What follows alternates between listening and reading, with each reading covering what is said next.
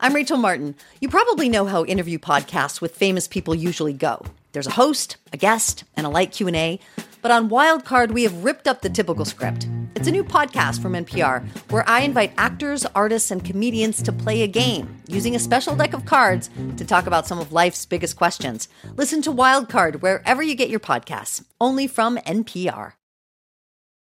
Hey, I'm Kelly McEvers, and this is Embedded from NPR.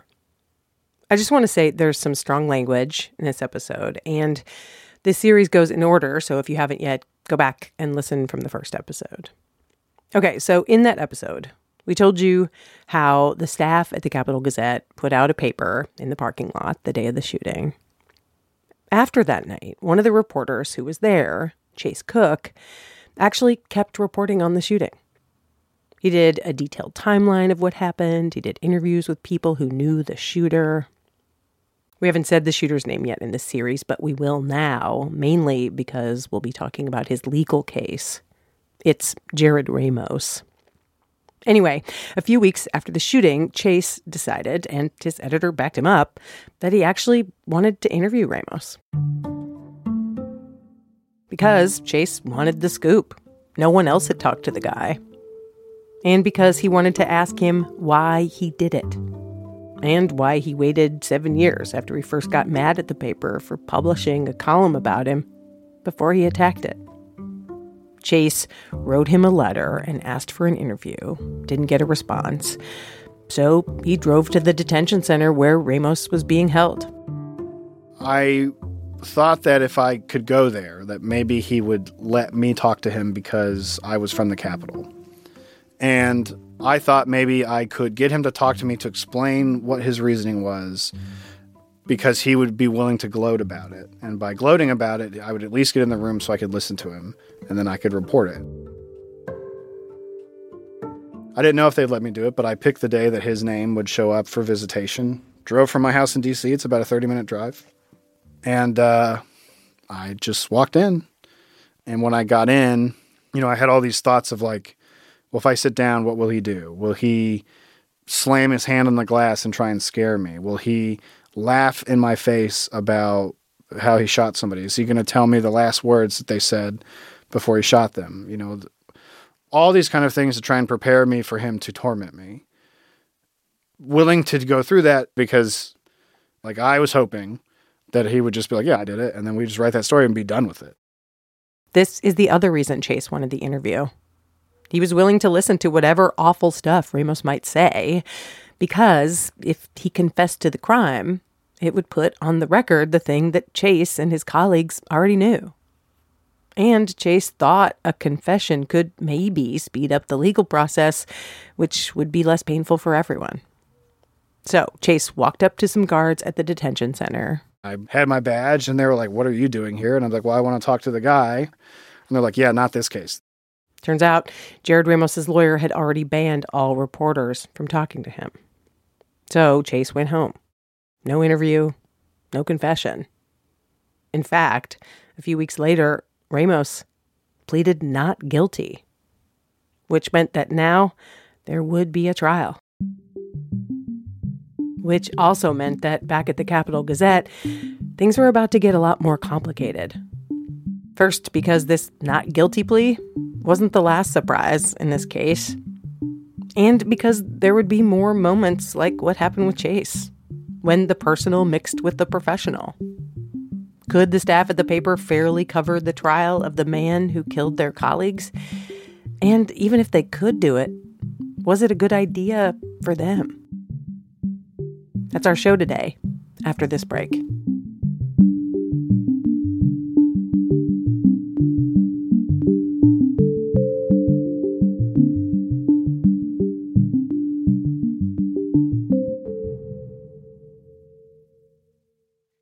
This message comes from NPR sponsor Saatva, the comfort company. Saatva luxury mattresses are made in America by expert craftsmen using the highest quality materials so that your mattress will provide comfortable sleep for years and years.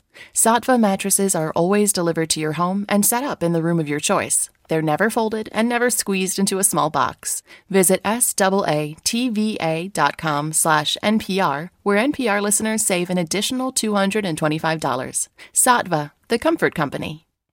Support for NPR and the following message come from BetterHelp offering online counseling. BetterHelp therapist Hesu Joe explains the importance of creating a safe space for therapy. I can't tell you how many times I've had clients that say that expression, like, I've never told that to anybody. That's when I know I've made some kind of momentous move with this person. They feel safe enough to expose that part of themselves. And doing that together with somebody else can be very powerful.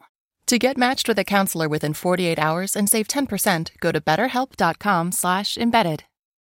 The news is about more than what just happened. You need to know why it happened, who made it happen, how it's felt in the communities you care about. NPR's daily news podcast, Consider This, gives you all of that, with context, backstory, and analysis on a single topic every weekday. It's not just information, it's what the news means. Consider This from NPR. Okay, we're back, and I'm going to hand this story over to Chris Benderev again. He's going to start in the newsroom almost one year after the shooting, June 2019. So stand up time, everybody's favorite stand up time. Let me go grab my notes on what the heck I'm talking about. One of the strangest things about being in the Capital Gazette newsroom was how quickly things could flip back and forth sometimes between normal and totally not normal. This weekly stand up meeting is being run by the editor in chief, Rick Hutzell, and Rick starts it off with normal, boring office stuff, like problems with the phones. Naomi and apparently Alex have both complained about reception on their work phone. If anybody else has this, we'll mention it to the IT people. I mean, I, can you get a cell booster in here? Is that a thing still? He also tells everyone how he's planning to go to Lowe's this weekend to get a new fridge for their kitchen. But at another meeting the very same day, Rick also raises a very not normal agenda item. See, every day for the past year, along the bottom of the paper's opinion page, the Capital Gazette had been printing the names and photos of the five employees who were murdered on June 28, 2018 Gerald, Rob, John, Rebecca, and Wendy. And now, in the conference room, Rick looks around at his staff and tells them that he thinks it might be time to make a big change to this tribute. And um, I am talking with the families about the appropriateness of taking the pictures off the editorial page at the one year anniversary and keeping the names. Um, they kind of stare at me. And I think I think one year is time to let them rest. Um, but if you um, if you have any thoughts, let me know. Rachel, how's your how's your uh, how's your um, how's your op-ed going?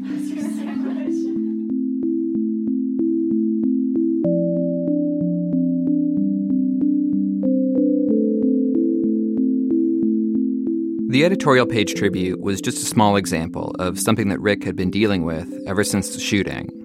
His paper's job was to cover the news, but they were the news. Rick generally believes that reporters should keep their personal feelings separate from their work, because otherwise your work could be compromised by those feelings. It's the journalistic standard of objectivity. By the way, there is a big debate right now about who gets to decide what's objective and what's not. For a long time, it's mostly been white men. But anyway, back at the Capital Gazette in 2019, the issue for Rick was that his staff appear neutral. Here he is at a meeting after someone had hung up stuff from a local advocacy group. We cannot put up stuff supporting, no matter what we feel about it personally. There's no, you know, go Democrats, go gun control, go anti gingivitis, whatever. The newsroom remains neutral in terms of causes and advocacy. So you might think that Rick would feel really uncomfortable with covering the murder trial of the person who attacked his office and killed five of his colleagues. And Rick says he knows he could have handed this story over to the Baltimore Sun. Remember, they own the Capital Gazette. But Rick did not want to hand this over.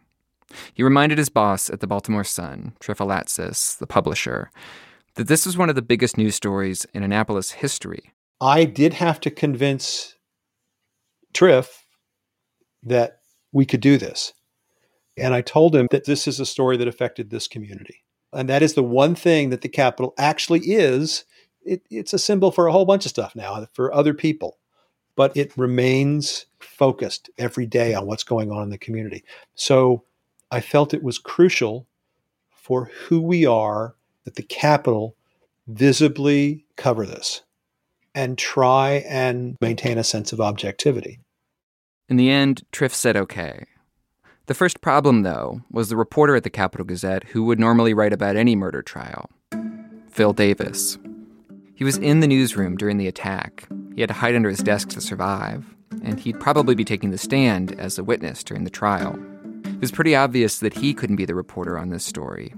So Rick asked if any other reporters wanted to fill in, and Chase Cook, the guy who tried to get an interview with the shooter, said that he did. He was like, "Well, I'll just I'll cover the trial. I wasn't I wasn't in the room when it happened, so that should be fine." It was around this time that Chase also got a call from a reporter at the New Yorker magazine. They wanted to write a story about how the paper would be covering itself. Chase almost declined the request. He's the kind of guy who is not afraid to speak his mind, and he was worried that he'd say something to get himself in trouble. But the interview actually went fine, or so Chase thought, until he got another call from the magazine. So the New Yorker fact checker called me and said, Hey, I just want to make sure you said this. Chase had definitely spoken his mind. I'm covering the fucking Ramos trial, he'd said. And from there, it only got more candid. Chase had told the New Yorker writer Charles Bethea that calling Ramos the quote, suspected shooter felt weird. The convention at most news organizations, by the way, is to label someone who hasn't been convicted of a crime yet as alleged or suspected. But, Chase continued, the human part of me is like, he doesn't work at the Capital Gazette, and he was arrested there after the shooting. Obviously, he did it. But, he said, I'm going to treat it as unbiasedly as possible. Finally, the New Yorker fact checker finished reading all of Chase's quotes back to him. And so I said, Yep, I said that. And I was like, Well, I'm a journalist. I know that I agreed to this and I can't take it back. So I'm not even going to ask if I can take it back. I just texted Charles and said, Hey, uh, one of these quotes is going to actually cause me some problems, but it's what I said and it's what I believe. Like the story about my relationship to this case as a journalist is that I know he fucking did it and I still have to respect the writing of it, the work of it, the professionalism. There are people who every day who are journalists who write about stuff who might even be covering pro amendment rallies and be so staunchly anti gun, but they can do the job. Chase hung up his phone and he knew what he had to do. I walked into Rick's office and was like, hey, I talked to the New Yorker. I said something that's probably going to cause something to happen. And he goes, what? And I said, well, I said this. And he goes, ah, that's probably fine. And so then the next day, Rick was like, I should have known better. It is not fine.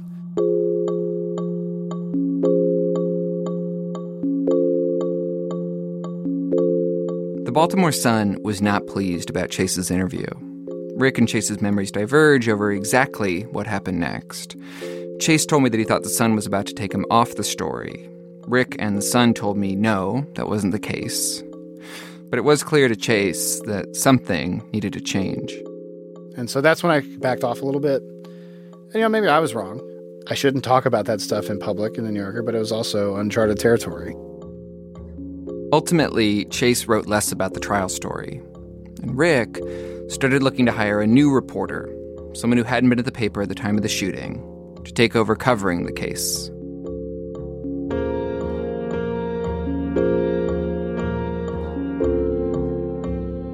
Fast forward to September 2019.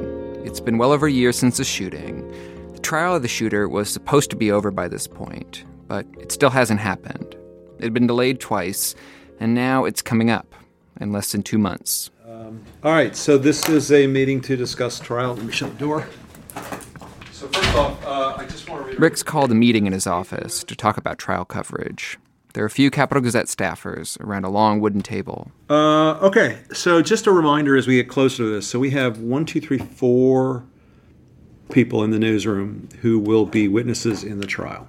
If you'd peered out from Rick's office, you could have seen all four of those people Paul, Janelle, Celine, Rachel working at their desks. So the, the general rule is um, don't talk about this story in the newsroom. My office is available for conferences. Uh, that's partially because you know issues of trauma, and also because these people are witnesses.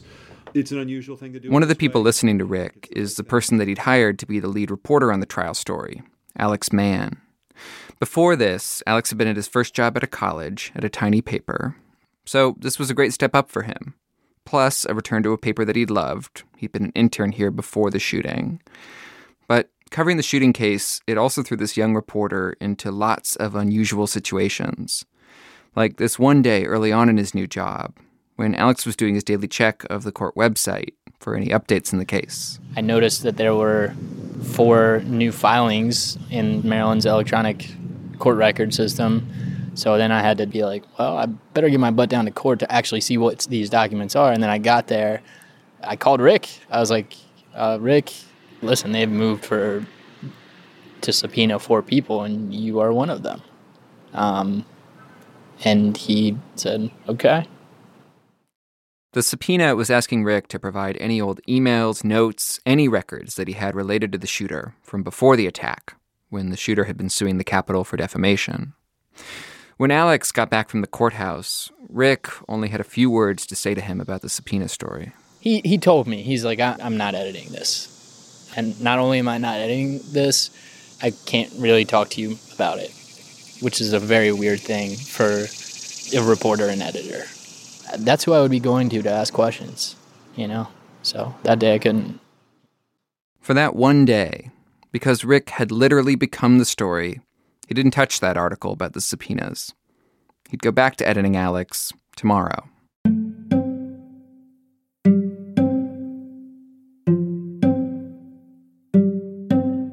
Rick didn't seem to have any regrets over his decision to cover the case of their own attacker.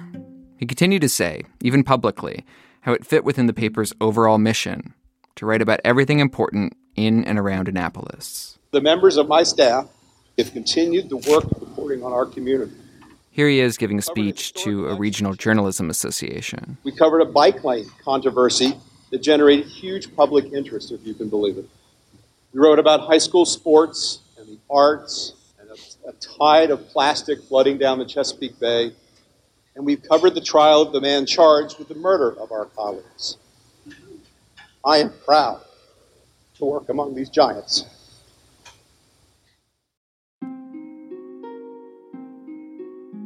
Rick and his staff published straight ahead news stories about the case. Just the facts, quotes from both sides. They wrote these stories after each incremental update, every pretrial hearing, every new filing, as the trial got closer and closer.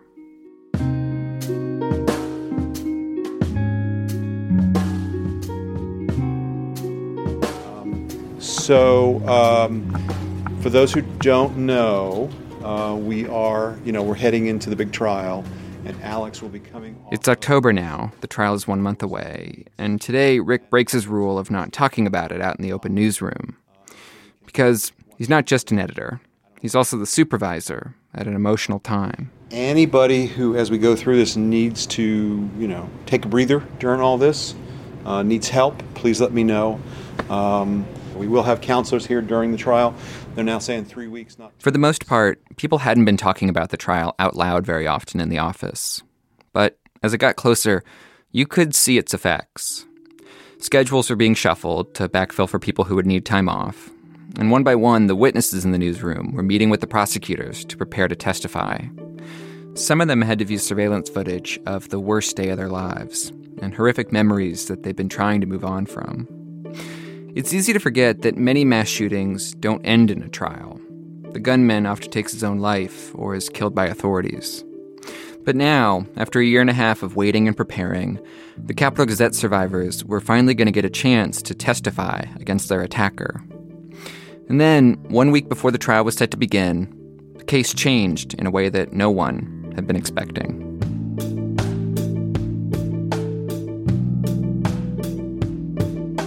That's coming up after this break.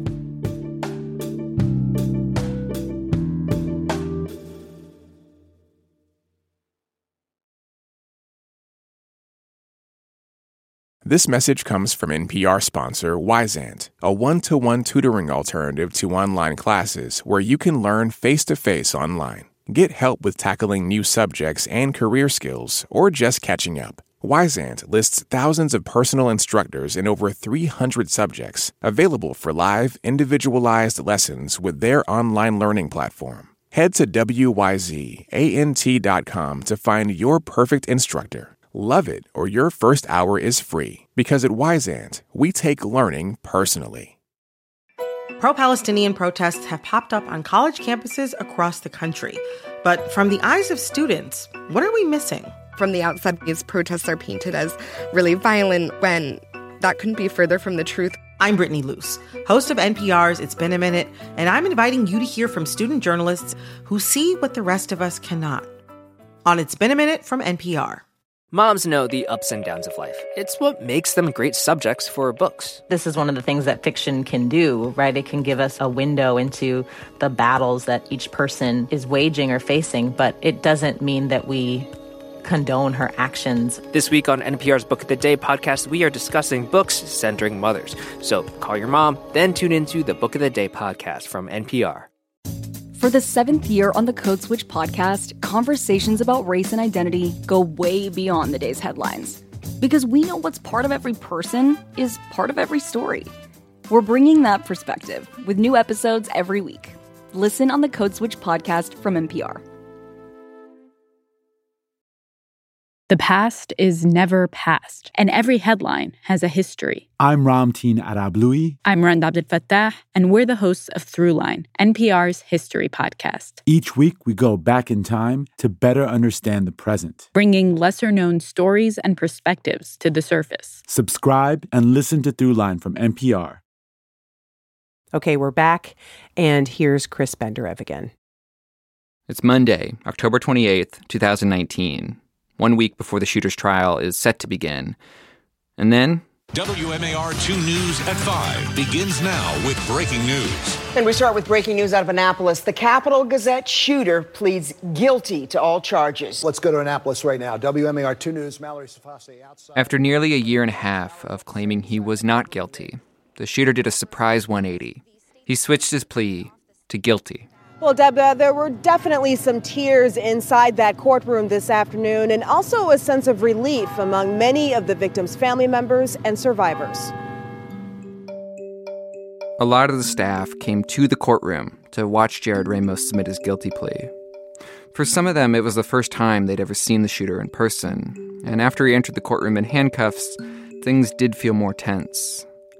Celine switched seats with her mom just to get an extra foot further from the shooter, Danielle and Josh both took tissues when the bailiff passed a box around. Next to them, Alex Mann was scribbling in his reporter's notebook. And across the aisle, Rick seemed to be listening intently, often with his eyes closed. Later that afternoon, he'd read a column about the guilty plea. In it, he said this about the shooter He was innocent until proven guilty. Today, in the eyes of the law, he is a murderer.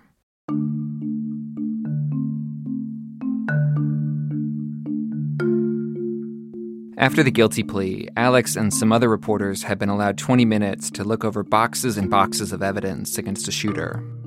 It was hundreds of documents and photos that were normally under seal. And later, when Alex and Rick met up, Rick wanted to know had Alex seen anything in there that might shed light on one of the biggest questions of this case. Why had the shooter waited years and years until Thursday, June 28, 2018, to attack? So the question that's why June 28th? Why June 28th? Was there any indication in there of why June 28th? Nothing. What about the lead prosecutor? Was there anything that she said that happened close to June 28th? What was the last thing? She said there was something that happened August Rick kept going. Did Alex learn anything more about exactly where the shooter had bought his gun from? No, Alex said. These were the questions of an editor who wants all the facts and someone trying to make sense of the day that changed his life. Do you need to take time off? Uh, I'm going to think about that. I'm not going to make any call right now. Finally, Rick said Alex should go, take some time off. He wasn't going to be able to answer these questions anytime soon. Maybe ever.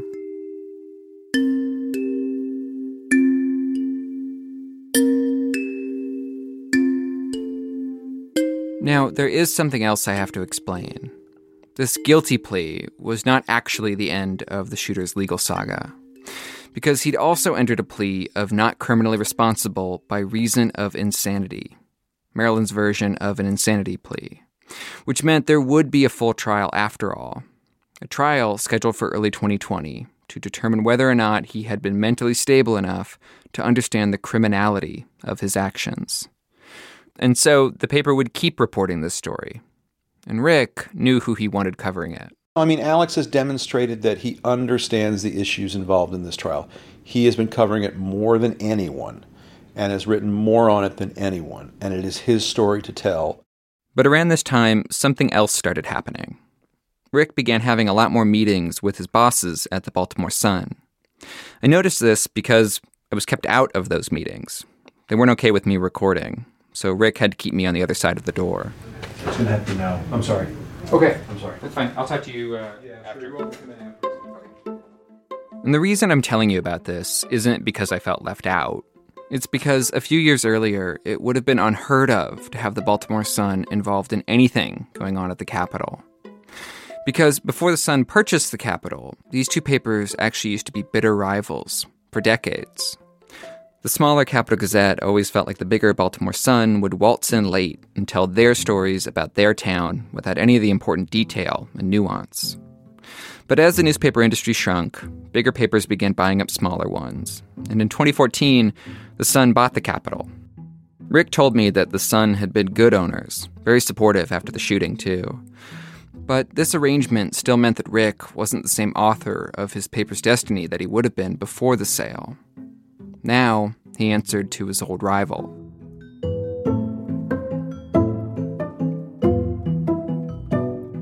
One evening in January 2020, I was in Rick's office and he was clearly having a bad day. He was getting dozens of Slack messages over and over from his bosses in Baltimore. I'm usually pretty calm today, and mm, Not one of those days. that little sound is going to kill me one day. This is for the record. For those of you who invented Slack, fuck you. None of this is going to make the final cut. Come on. Later, I learned about something else, bigger than Slack, that had also been upsetting Rick. He asked me not to record, it wasn't public yet. And then he told me that the Baltimore Sun wanted to hire Alex away. They'd scheduled an interview with Alex for next week. To be clear, Rick totally wanted Alex to advance in his career. He was used to his reporters leaving for bigger papers. But the insanity plea trial was just around the corner, and Alex knew this complex legal case better than any reporter anywhere. So for Rick, losing Alex would mean losing what he'd spent a year and a half building. His paper becoming the authority on one of the biggest stories that's ever happened in or near Annapolis. I asked Rick if that was what he was upset about, what it would mean for how well his paper could own a local story. No, he said. And for the first time that I could remember, he gave me a much more personal reason that he'd held on to this story. I mean, this guy fucking tried to kill us, Rick told me.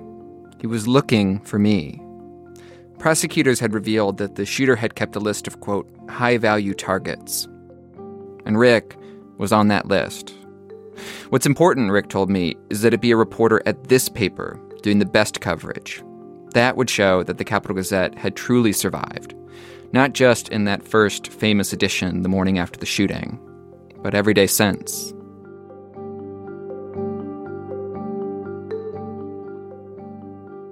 In his office on that night in January 2020, Rick said something that, in all the time I'd been talking to him, I'd never heard him say before. It's just a lot. You know, I need it to be over. This this trial coverage and all this stuff. You know, I need the whole thing to be over. I need to be doing something else. Would it be easier to do something else? I don't know. I haven't done anything else in 32 years. I'd never seen this version of Rick, the editor who loves his job so much that his staff calls him the news tornado, who will spin and skip out of his office into the newsroom to celebrate when they get a good tip or scoop. But today he looked and sounded exhausted. He hadn't taken a real vacation since the shooting. It was like the idea of losing Alex and losing his edge on this one story made him remember all the other losses. My, uh, my whole purpose in this has been to make the paper survive. to make this as an entity to survive, you know, and and it's not the paper it was two years ago. It's it never will be, you know, and it's it's sometimes the realization is tougher than others. You know, is it because of the pressures on us that are different now because we're part of a bigger company? Is it because of what happened? Is it because of I'm tired? Yeah, all of it. But at this moment, you know, ask me again in six months, and I'm sure I'll be like dancing through the newsroom. But I am not very happy in my job right now. When you say you're not happy with it, what is that? Crap, you know, five people I know died here. I, I, I- have won a Pulitzer. What else am I hanging around for? You know? Do I really have to rub my nose in it every day? It being the death of my friends. You know, um, wherever I go, it's going to follow me. Think about it every day. Think about them every day. But it's right here. It's right freaking. Where is it? It's in the paper. You know. Rick was talking about that spot along the bottom of Everyday's opinion page with the names and photos of his five former colleagues. Even though he told his staff many months earlier that he might get rid of the photos and just leave the names, he still hadn't. He wasn't ready yet. You know, it's a lot of ghosts. A lot of ghosts. From what happened? Yeah.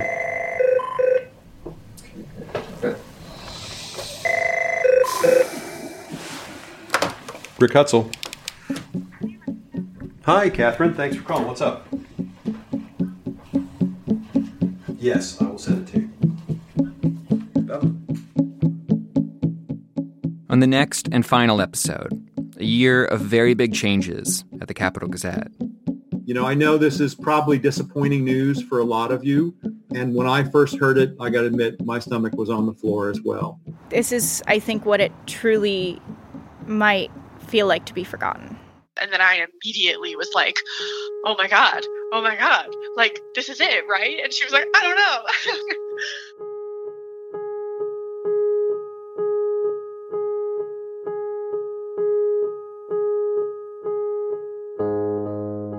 Before we get to the credits, I want to mention two other people who survived the shooting at the Capital Gazette because we want to thank them for telling us their stories. Photographer Paul Gillespie ran out of the newsroom as the shooter fired at him. To deal with his anxiety afterwards, he started working on a series of black and white portraits of the surviving staff and the relatives of those who were killed. We will have a link to those images in our show notes. Also, a big thanks to ad sales rep Janelle Cooley. She narrowly escaped this shooting that day, too. And in the months later, she also threw herself into her job. She made so many sales, she won a company wide contest. And she really helped us understand how survivors prepare to go into courtrooms and face their attackers. We want to thank her for that.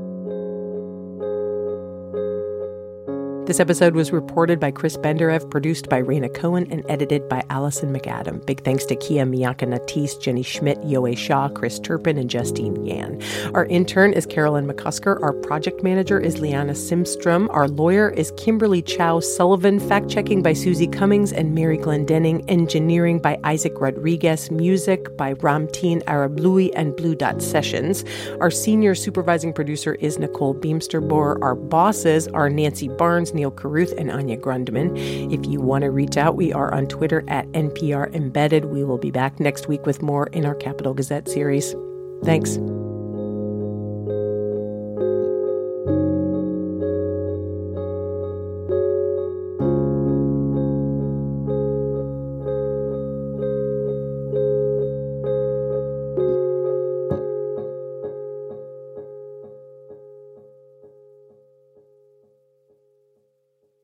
There are a lot of issues on voters' minds right now. Six big ones could help decide the election guns, reproductive rights, immigration, the economy, healthcare, and the wars overseas. On the Consider This podcast from NPR, we will unpack the debates on these issues and what's at stake. You can listen to NPR's Consider This wherever you get your podcasts.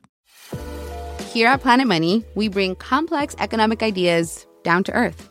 We find weird, fun, interesting stories that explain the way money shapes our lives inflation, recessions, the price of gas. We've got you.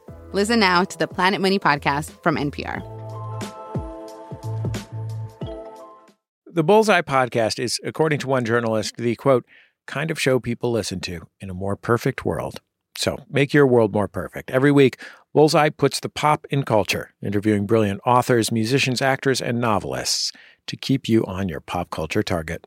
Listen to the Bullseye podcast, only from NPR and Maximum Fun.